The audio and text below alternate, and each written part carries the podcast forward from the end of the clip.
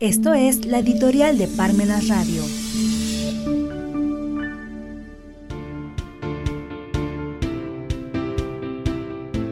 Los libros están de luto. Diariamente se aniquilan libros en una proporción mayor que las legendarias destrucciones de bibliotecas célebres, desde Alejandría a Sarajevo, pero esta vez sin asomo de maldad. Desde algún tiempo el mercado de libros se ve sacudido por la crisis y los peores presagios. ¿Cuándo le darán la espalda a los lectores al libro? Daniel Inenarity. En días pasados falleció en Guadalajara un personaje polémico de la política mexicana actual que se oponía al gobernador de Jalisco y a la presidencia de la República. A pesar de su relevancia, su muerte, que se rumora que fue un suicidio, pasó a segundo plano debido a las controversias políticas que lo rodeaban. Raúl Padilla, quien fue rector de la Universidad de Guadalajara y director de la Feria Internacional del Libro de Guadalajara, hizo algo que normalmente se subestimaba en México, poner al país en los primeros lugares en el ámbito de la cultura, en particular por las políticas públicas que se han desatendido de la cultura a pesar de que esta, a pesar de que esta es un derecho fundamental reconocido en el artículo cuarto de la Constitución. La Feria Internacional del Libro de Guadalajara, organizada por la Universidad de Guadalajara, es la más concurrida de habla hispana, superando ampliamente a la Feria de España, que se celebra cada año de forma alterna entre Madrid y Barcelona, así como a las ferias en Latinoamérica, como la de Bogotá, Colombia, y la de Buenos Aires. La feria del libro más importante del mundo es la de Frankfurt, Alemania, donde los editores de libros toman decisiones cruciales. Las ferias de libros son una ventana a la cultura de las ciudades. Desafortunadamente en Puebla, la feria organizada por la Universidad Autónoma de Puebla se hace con mucho esfuerzo, pero con pocos resultados.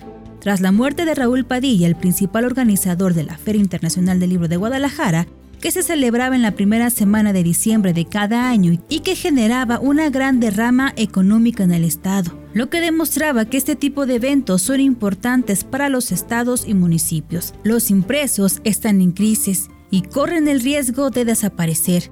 Algunos autores temen que incluso la lectura pueda ser reemplazada por imágenes, las crisis del libro se reflejan en la falta de interés por las bibliotecas, que parecen estar vacías y la mitad de las librerías han comenzado a vender productos electrónicos en lugar de libros. Fuera de las ferias tan emblemáticas como la de Guadalajara, los libros, particularmente los impresos, están atravesando una crisis aguda y corren el riesgo de desaparecer. Incluso hay autores que mencionan que se corre el riesgo de perder la propia lectura, siendo sustituida por imágenes. El Homo Videns de Giovanni Sartori que sostenía en la década de los 90 del siglo XX que esto ocurriría, parece estar llegando a la realidad, ya que cada día se venden menos libros impresos. Basta con acudir a las librerías que cuentan la mitad de su espacio con libros y la otra mitad con, y la otra mitad con accesorios de computadoras. Y ni hablar de las bibliotecas que se han convertido en cementerios de libros donde nadie acude. Hace aproximadamente 20 años, en la Feria del Libro de Frankfurt, Alemania, se puso en la mesa la problemática de los libros electrónicos que están sustituyendo a los libros impresos. Desde entonces, se ha mencionado la necesidad de comercializar los libros bajo esos dos esquemas impresos y electrónicos. Sin embargo, todavía existen muchas editoriales que mantienen el interés de subsistir con los libros impresos bajo la sentencia, los libros impresos se niegan a morir. A pesar de que se han capacitado y adquirido sus conocimientos, incluso hasta niveles de doctorado, la ausencia de lectores y la falta de interés en las bibliotecas es una muestra de algo que está sucediendo en los profesionales de la actualidad. A pesar de que se han capacitado y adquirido sus conocimientos, incluso hasta niveles de doctorado, no leen libros, lo que parece que se está abriendo una brecha para la inteligencia artificial.